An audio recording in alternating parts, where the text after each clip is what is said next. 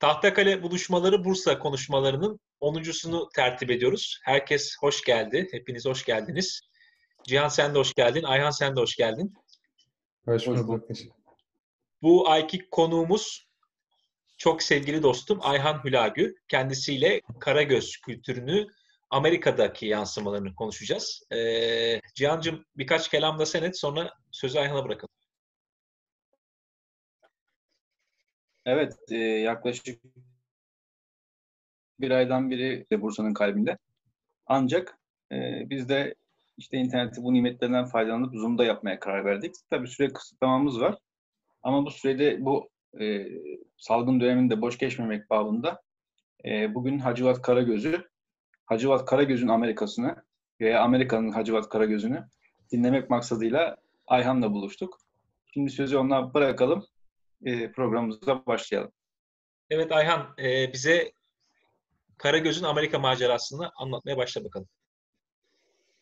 Evet, merhabalar, teşekkürler davet ettiğiniz için. Nereden başlayayım tam olarak? Biraz kendini tanıt istiyorsan Ayhan'cığım.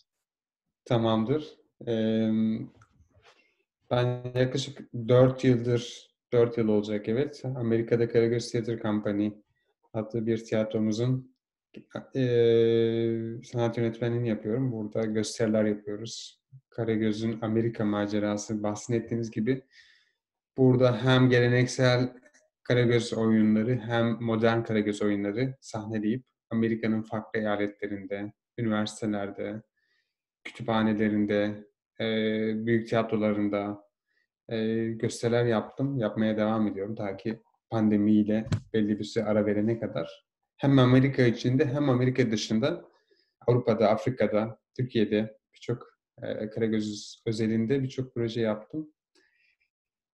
Yapmaya devam ediyorum. Pandemiden sonra aynı hızla devam edeceğiz. Eyvallah. Ee, Karagöz spesifik... yeni dünyada nasıl yankı buldu? Biraz oralardan bahseder misin bize? Nasıl ilk gösterim nerede yaptın? Nasıl yaptın? Tepkiler nelerdi? İlk gösterim ben 2017 yılında taşındım Amerika'ya. Ee, buraya hem bir dil eğitimi hem bir oyunculuk eğitimi da doğaçlama tiyatro üzerine bir çalışma, bir eğitime katıldım. Ondan sonra o, o süreçte e, işte Galatasaray Üniversitesi'nde okumuştum bir süre. Hayata alıp, hayatta bir daha kendimi geliştirip daha yabancı dilde sanat üretmek üzerine kafa görüyordum açıkçası. Sonra buraya geldikten sonra işte arkadaşlar, bazı arkadaşlarım Kaliforniya'da ya da New York'ta sanatçı vizesiyle oturum almışlardı. Bana da tavsiye ettiler. Ben de acaba olur mu olmaz mı derken biraz çünkü çok fazla döküman döküman olan e, biraz zorluk derecesi yüksek değerli birisi açıkçası. Sonra e, ben de başvurdum ona. E, Einstein vizesi diye geçiyor. E, o sanatçı vizesiyle burada oturum aldım. Sonra daha çok Karagöz üzerinde ve metin yazarlığı üzerinden başvurmuştum. O, o süreçten sonra burada bir gösteriler falan yapabilir miyim? Yani tamam ben burada bir oyunculuk eğitimi aldım. Amerika'yı biliyorum. Yurt dışında uzun süre bulundum. Buraya gelmeden önce herhalde bir 16-17 farklı ülkede bulundum. Hı hı. Hem gösteri için hem kültürel, turistik gezi için. Onun için bir yurt dışını biliyorum açıkçası. Eyvallah. Şey Ayhancığım... Yaptığım işin de aslında Türkiye'de yaptığım Türkiye'de yaptığım unik işin de burada bir karşılığı olduğunu biliyordum açıkçası. Sonra burada yavaş yavaş onu buraya adapte ederek bir şeyler üretmeye başladım. Ben aslında onu da soracaktım. Biraz hızlı davrandım. Türkiye'de mesela e, Balat'ta benim de Azrail'e izlediğim bir oyun vardı. Salıncak'ta yanılmıyorsam. Onu da bir evet. hatırlatır mısın? Hem kayıtlara girsin. E, tabii ki. Ben buraya buraya gelmeden önce Türkiye'de bir Karagöz üçlemesine başladım. Karagöz Sokak'ta, Karagöz in the Street, Karagöz on the Road, Karagöz Back to Home diye. Yani Karagöz Sokak'ta, yolda ve evine geri döndü adlı bir evet. üçleme. Üçlemenin ilk ayağı Karagöz Sokak'taydı. Onun için İstanbul'da, Balat'ta, benim yaşadığım muhit. Oradaki e, işte sonuçta bir harika değil bir oyun oynuyordum. E, o dönemde yaşayan karakterlerin içine dahil oldu. Balat'taki evlerin karakterlerinin tasvirlerinin yapıldığı böyle otantik yönü ağır basan bir e, bir projeydi. Ramazan'da cumartesi günleri akşam 21.45'te e, insanlar çekirdeğini alıyor, masasını alıyor, sandalyesini alıyor, işte halısını alıyor, geliyor sokakta e, bir o şenliğe dahil oluyor. O gösteri Karagöz Sokak'ta gösterisi hayli ilgi gördü. Sen de e, takip etmiştin. Hatta bununla Evet. ilgili bir eleştiri yazmıştın. Hatırlıyorum. Evet. E, ondan sonra o, o, onunla birlikte aslında bir kart topu gibi büyüyen bir etki oluşturdu. Yani o medyada çok yer aldı. Ben başka yerlere davet edildim. Başka yerlerde gösteriler yaptım. Sonra Karagöz Yolda projesi benim aslında şu anki dünyayı gezme maceramın bir parçası. Dünya premieri. İkinci ayağı. Evet. Dünyanın başka farklı farklı yerlerinde premierler yapıyorum. Karagöz'ün Ayhan, oynadığın oyun-. Muhit şey e, Muhittin Sevilen'in. sevilenin değil mi? Evet evet. Çankaya'da Gazi Paşa'ya Karagöz oynatan Benim hayali. aynen aynen. Tamam. Evet, çok çok değerli bir üstadımız. Eyvallah. Ben benim sırtımı yasladığım ustalardan biri. Onun farklı farklı metinlerini de uyarlıyorum. Onun ses kayıtlarını dinliyorum. Burada yaptığım oyun da e, onun metinlerinden e, uyarlama bazı bölümler var. Yeniden yazılmış hali. Ama yine ona referans veriyorum. Bu anlamda böyle güçlü bir çınar. Eyvallah. Karagöz dünyası için. Bu arada oyunu Balat'ta oynaman da çok yerinde bir gönderme. Karagöz gibi bol figürlü bir e, anlatıda İmparatorluk bakiyesi Balat'ın çok sesli ve renkli, Evet. gayrimüslim, müslim her türlü insanın bir arada yaşadığı yerde sahnelemen sokakta müthiş bir Evet. deneyim olsa gerek. Evet, benim zaten temel e, motivasyonlarımdan biri de buydu. Sonuçta çok kültürlü bir sanat e, Karagöz. Farklı farklı etnik kimlikler, dini inançlardan karakterler. Onun temsilinin böyle daha seçilmiş bir e, eski İstanbul'da e, tarihi bir tarihi yarımadada özel bir sokakta seçilmiş. Yani bu anlamda hepsi tasarlanmış, gelişi güzel Tabii tabii. tercihler değil. Metnin dramaturjisiyle real hayatın dramaturjisi Sokağın- bir şekilde iç içe giriyor. Evet, Evet. kesişiyordu. Evet, aynen öyle. Onun için öyle öyle çok güzel bir doku uyumu yakalamıştık o anlamda o projede. Ee, sonra şimdi yoldayız. Karagöz Onu yolda. söyleyeceğim. Karagöz on the Road'da ne var? Şimdi oraları anlat bakalım. Sen sonuçta Broadway'de Karagöz'ü oynatan ilk adamsın. Broadway'in ne anlama geldiğini de bilmeyenler olabilir. Onu da bir izah et. Tamamdır. İşte burada ben buraya geldikten sonra, burada oturum aldıktan sonra burada bir tiyatro kurdum. Karagöz Tiyatro Company'yi. Benim Türkiye'deki ilk tiyatrom Hayalperest Oyuncuları 2005 yılında. İşte bu da bir paralellik gösteriyor aslında. Hayalperest'te Karagöz'ün gösterildiği, çıktığı sahnenin adı. Evet, yani çok benim güzel. hikaye, hikayemin başladığı yer aslında üniversitenin üniversite başlangıcına denk geliyor geleneksel sanatlarda. Buraya geldikten sonra bu tiyatroyu kurduktan sonra burada Amerika'da işte önce Türkçe gösteriler yapmaya başladım. Sonra Türkçe, İngilizce iki dili gösteriler yapmaya başladım. Sonra İngilizce gösteriler yapmaya başladım. Amerika'da işte kütüphanelerinde, işte yaşlılar evinde, ondan sonra kültür merkezlerinde, tiyatrolarında, şenliklerinde, festivallerinde, üniversitelerinde yani çok yoğun bir program oldu. Ve evet Amerika'da yanlış hatırlamıyorsam 20'ye yakın eyalette gösteri yaptım yani içinde. Hatırında kalan eyaletleri zikretsen olur mu? Tabii ki. Yani içinde Miami'de var, Hı. ondan sonra e, New York'ta var, Portland'da var, Boston'da var, Chicago'da var, e, işte Maryland'da var, Washington DC'de var, Iowa'da Neredeyse var. bütün Yani- kadim yerlerde oynamışsın. evet, evet. Hikayesi olan yerler. e, yerler.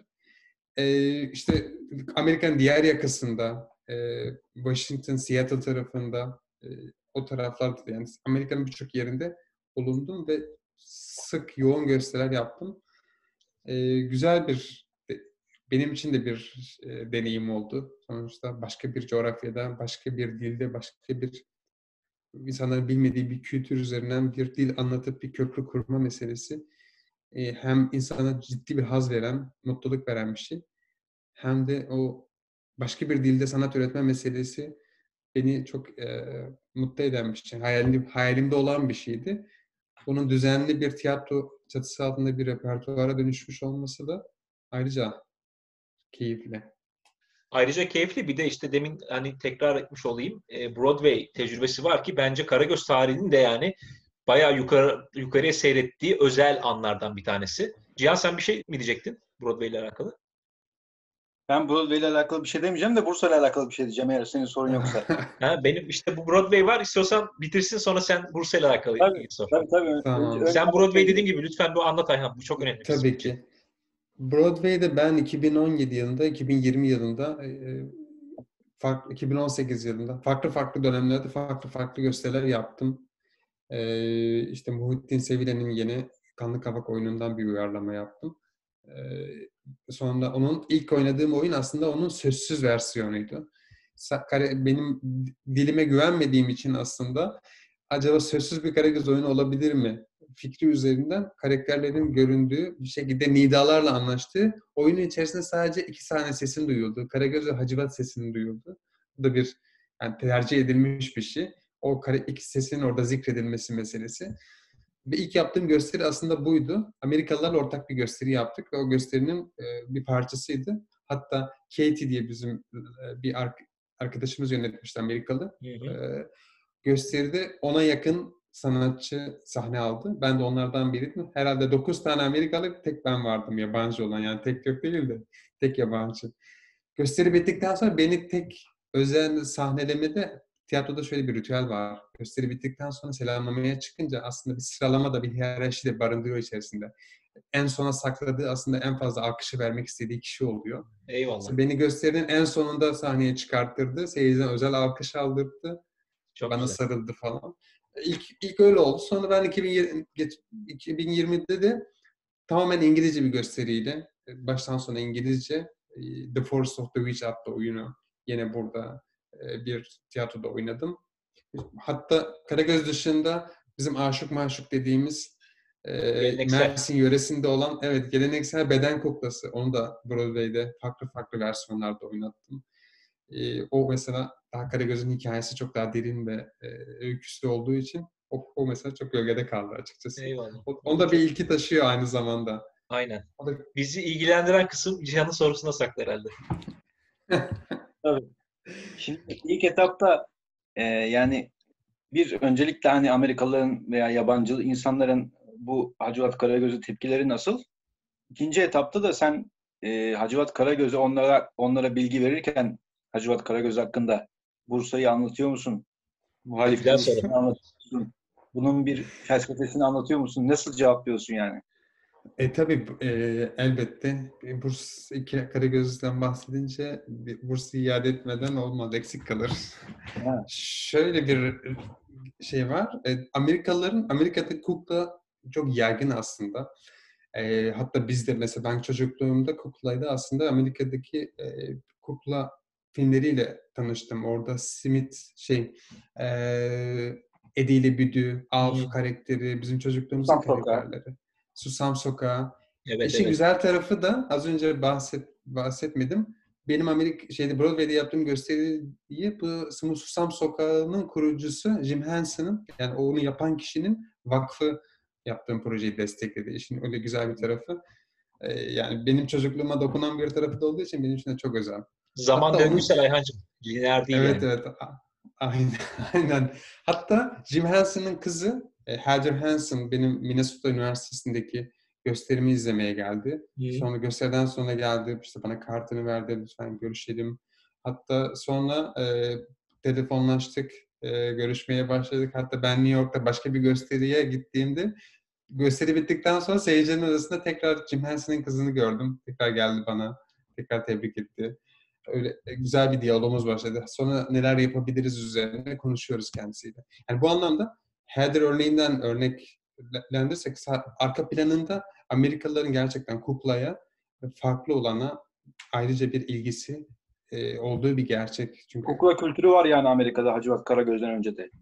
Tabii çok güçlü bir kukla kültürü var. Yani Muppet deniyor burada. Daha çok el kuklası, farklı el farklı kuklası. türleri evet. var malum. Evet. İşte bu e, Susam Sokağı'nda olduğu gibi onlar Muppet diye geçiyor. Ama farklı farklı gölge oyunudur, farklı farklı sahnede sahnelenebilecek. Çünkü burada üniversitelerde de okutulan, bunun dersi de verildiği için bir akademik karşılığı da var. Mesela işin ilginç tarafı herhangi bir Türkiye'de sadece seçmeli ders olarak Karagöz öğrenebiliyorsun. Herhangi bir Evet. üniversitede bunun profesyonel bir eğitimini alamıyorsun. Burada mesela şey University of Connecticut'ta e, orada öğretiliyor mesela. Yani dünyanın farklı bölgelerinden kukla formları öğretiliyor işte. Yunan Ayhan Karagöz var. Hacivat var mı peki? Adamlar bunları biliyor mu? Tabii ki biliyorlar.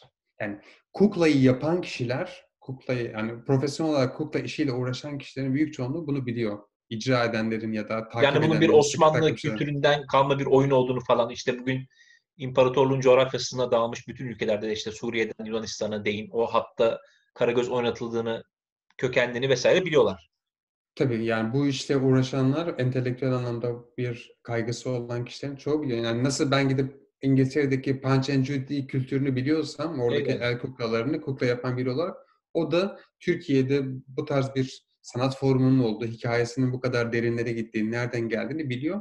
Ve bu zaten bunu görme şansı olmadığı için hep kitaplardan okuduğu için o anlamda senin yaptığın iş onun üzerinde daha büyük bir artistik etki oluşturuyor. Çünkü ilk defa bunu görme şansı var. Sen onun ayağına getiriyorsun aslında bir şekilde o sanatı. Çünkü kıtalar ötesinde başka bir yerde icra edilen bir sanat formu. Oradan gelen bir kişi burada bunu gösteriyor ve buradan öğrenebileceği, buradan türetebileceği çok şey var. Çünkü çok doğurgan bir form.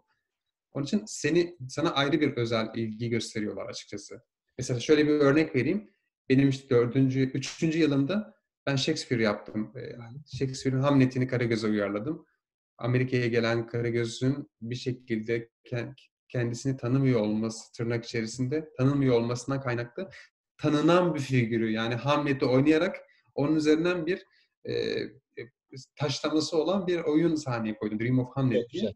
Bu oyun da sahnelendi birçok yerde ve en son mesela Amerika'nın en büyük kukla dergilerinden National e, International, International Puppetry. Onun dergisinin kapağı oldu. Yani Harika. burada çok yeni bir hikayesi olmasına rağmen 3 yıl, 4 yıl yeni bir hikaye aslında ama onlar bu formu alıp kendi dergilerinin vitrinine koyuyorlar. Ve çünkü onlar için gerçekten e, değerli, hayli Sen değerli. gölge oyununu malzemeyi kullanarak bunu çoğaltıyorsun vitrini. İşte değil mi? Elvis Presley de yapmıştın yanılmıyorsam. Tabii tabii.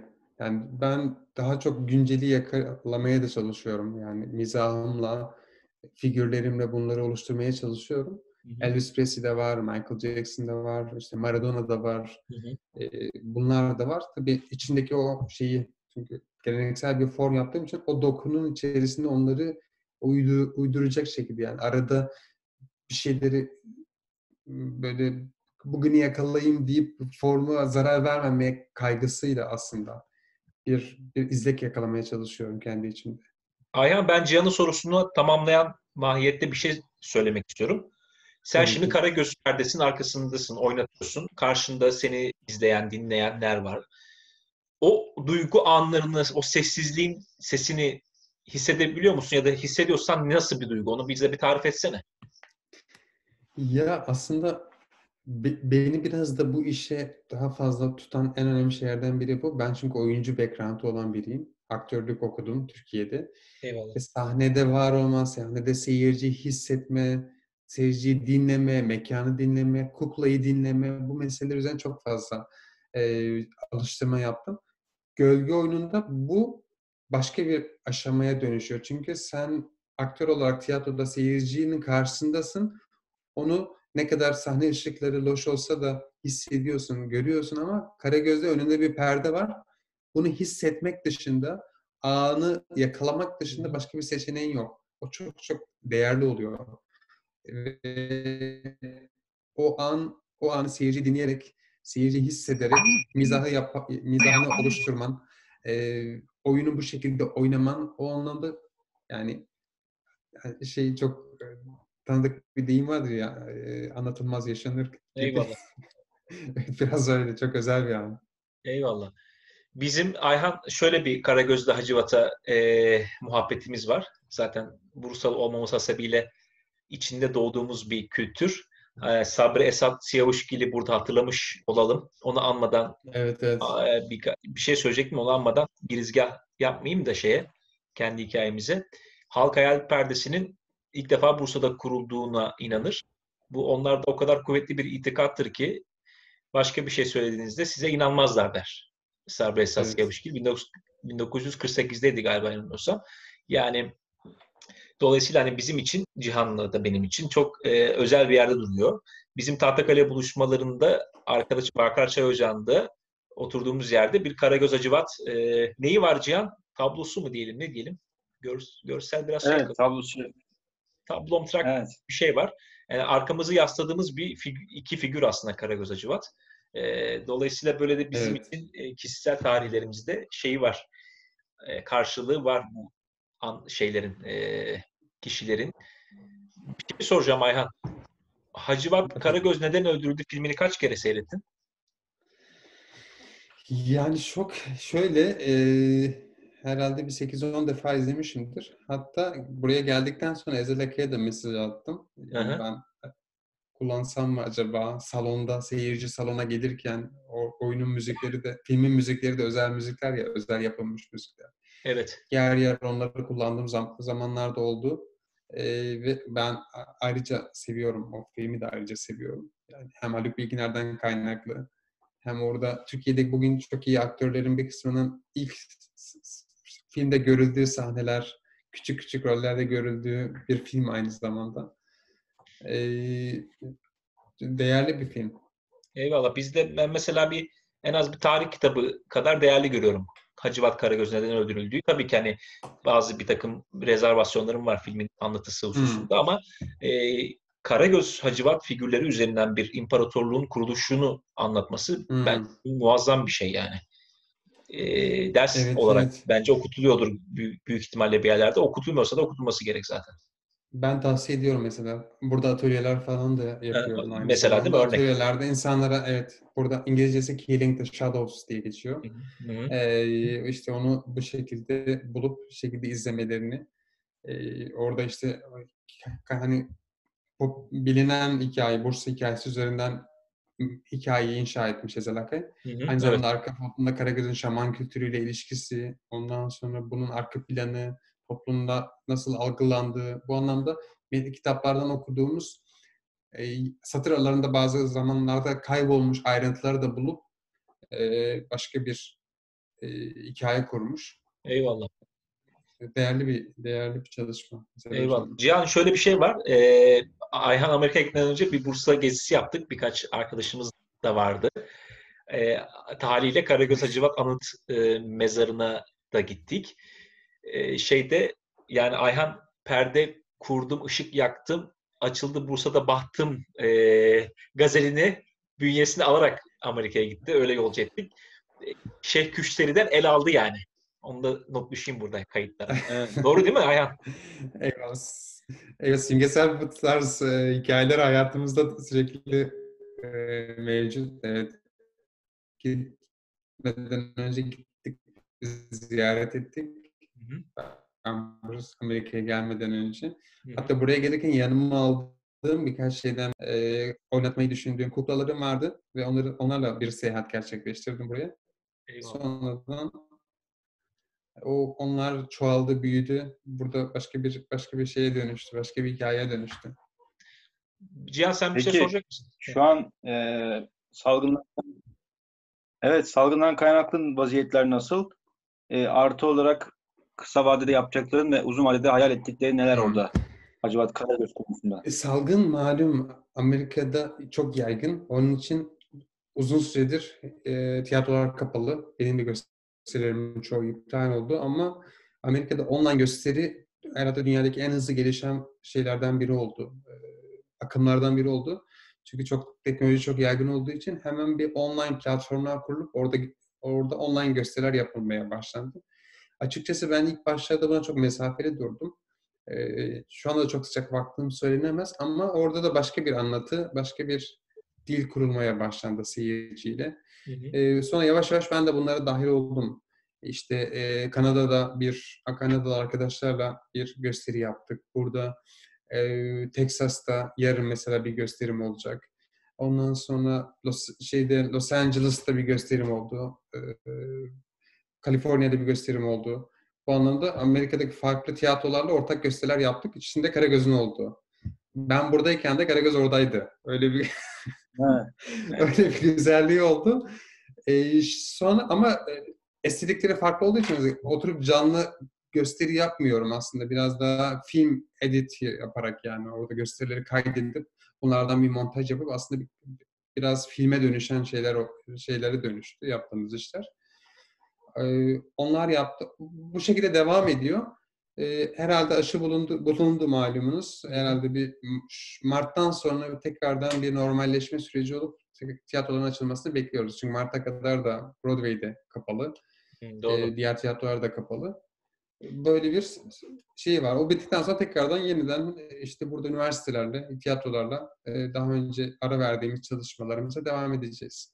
Ayhan ben bir şey daha soracağım sana. Aklıma geldi de. Ee, sen Tunus'a da gitmiştin yanılmıyorsam yine bir Evet evet. E, Puppet ne? Kukla Festivali ile alakalı. Uluslararası Çocuk Tiyatrosu. Kukla, evet. Kukla var mıydı? Neopolis International Theater Festival. Eyvallah. Üzerine, evet. Şunu merak ediyorum. Şimdi bizim hikayemizde çekirge anıtın, anıtıyla hani bunu özdeşleştirelim. Karagöz Hacivat oradan başlıyor. Yani Bursa'dan başlıyor ve imparatorluğun her coğrafyasındaki her hemen hemen her yerine yayılıyor. Dışarıdaki insanların Karagöz algısı nasıl? Mesela onlarla alakalı bize örnek verebilir misin? Onların Karagöz'ü nasıl? Hacivat'ı nasıl? Hayal perdesi nasıl? Şeyh güççerileri var mı? Vesaire. Anladım. Yani şöyle gölge oyunu formu dünyada çok yaygın bir form. Yani eski de bir form. Nasıl, es, çok eski de bir form.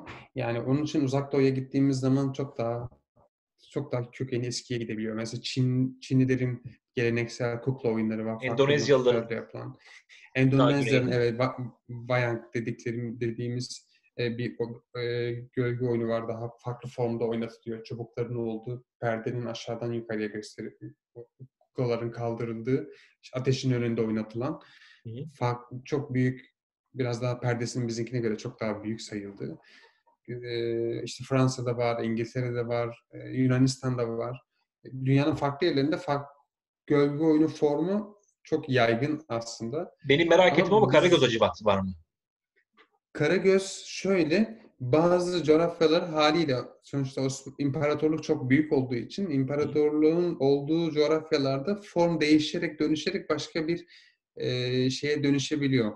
Sanat formuna dönüşebiliyor mesela. Sen demiştin değil mi? Karagizos Yunanistan'da. Doğru mu? Evet evet. Evet. Karagizos. Mesela. mesela Yunanistan'da ki Karagöz ile Türkiye'deki Karagöz arasında çok çok büyük benzerlikler var. E, bu anlamda ben ayırmıyorum açıkçası birbirinden çok fazla. Çünkü hikayelerde kuklaların şeyde ana karakterleri işte iki ana karakteri var birbiriyle kavga eden, arkadaş olan Hacivat ve Karagöz gibi Karagizos ve Hacivatos. Sonra hikaye sonra başka karakterler dahil oluyor bizde Karagöz'de olduğu gibi ve orada da çok yaygın ve çok popüler.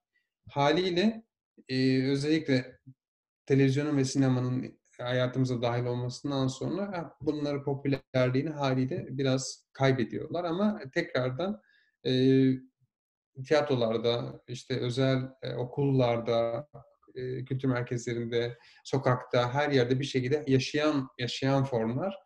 Yunanistan'da da hayli. Mesela bizde nasıl bir halk kahramanı gibi görüyoruz ya Karagöz. Herkes hmm. biliyor. İzlememiş olsa bile izlememiş olsa bile biliyor aslında. Ee, orada da yine çok bilinen, çok e, yaygın şeyler, e, formlar. Eyvallah. Ee, Ayhancığım yavaş yavaş toparlıyoruz. Sona doğru yaklaştık. Halk kahramanı deyince ben şeyle bitireyim müsaadenle. Alberto Manguel Bursa'ya geldi. Daha doğrusu Tanpınar'ın izinde beş şehri yeniden kendisine yazılması rica edildi. O da klasik işte hani beş şehir Erzurum, Konya, Ankara, İstanbul, Bursa'yı gezdi yazdı. Karagöz Müzesi'ne de gitti. Orada Karagöz Hacivat anıt, anıt mezarına bakmış ve sonra defterine şu notu düşmüş. Onunla bitirelim hükümeti eleştirmeye cüret eden gazetecilerin hapse atılma ihtimalinin bulunduğu ve sansürün amansızca faal olduğu günümüz Türkiye'sinin ulusal kahramanı hala kendi hayatını tehlikeye atma pahasına büyük ve kudretli kişilerle alay edebilen Karagöz'dür. Nasıl saptama? Evet. Güzel. Güzel. Çok güzel değil mi? Bizim de Karagöz e, sevdamız biraz bu muhalif tavrından kökeninde yatmıyor değil yani. Evet. Cihan'cığım kapatıyoruz. Bir şey diyor musun Ayhan'a? Tamam. Ben teşekkür ederim Ayhan'a. Bize bugün de bilgilendirdiği güzel işlerinden haberdar ettiği için. Rica ediyorum. Ben teşekkür ediyorum davet ettiğiniz için.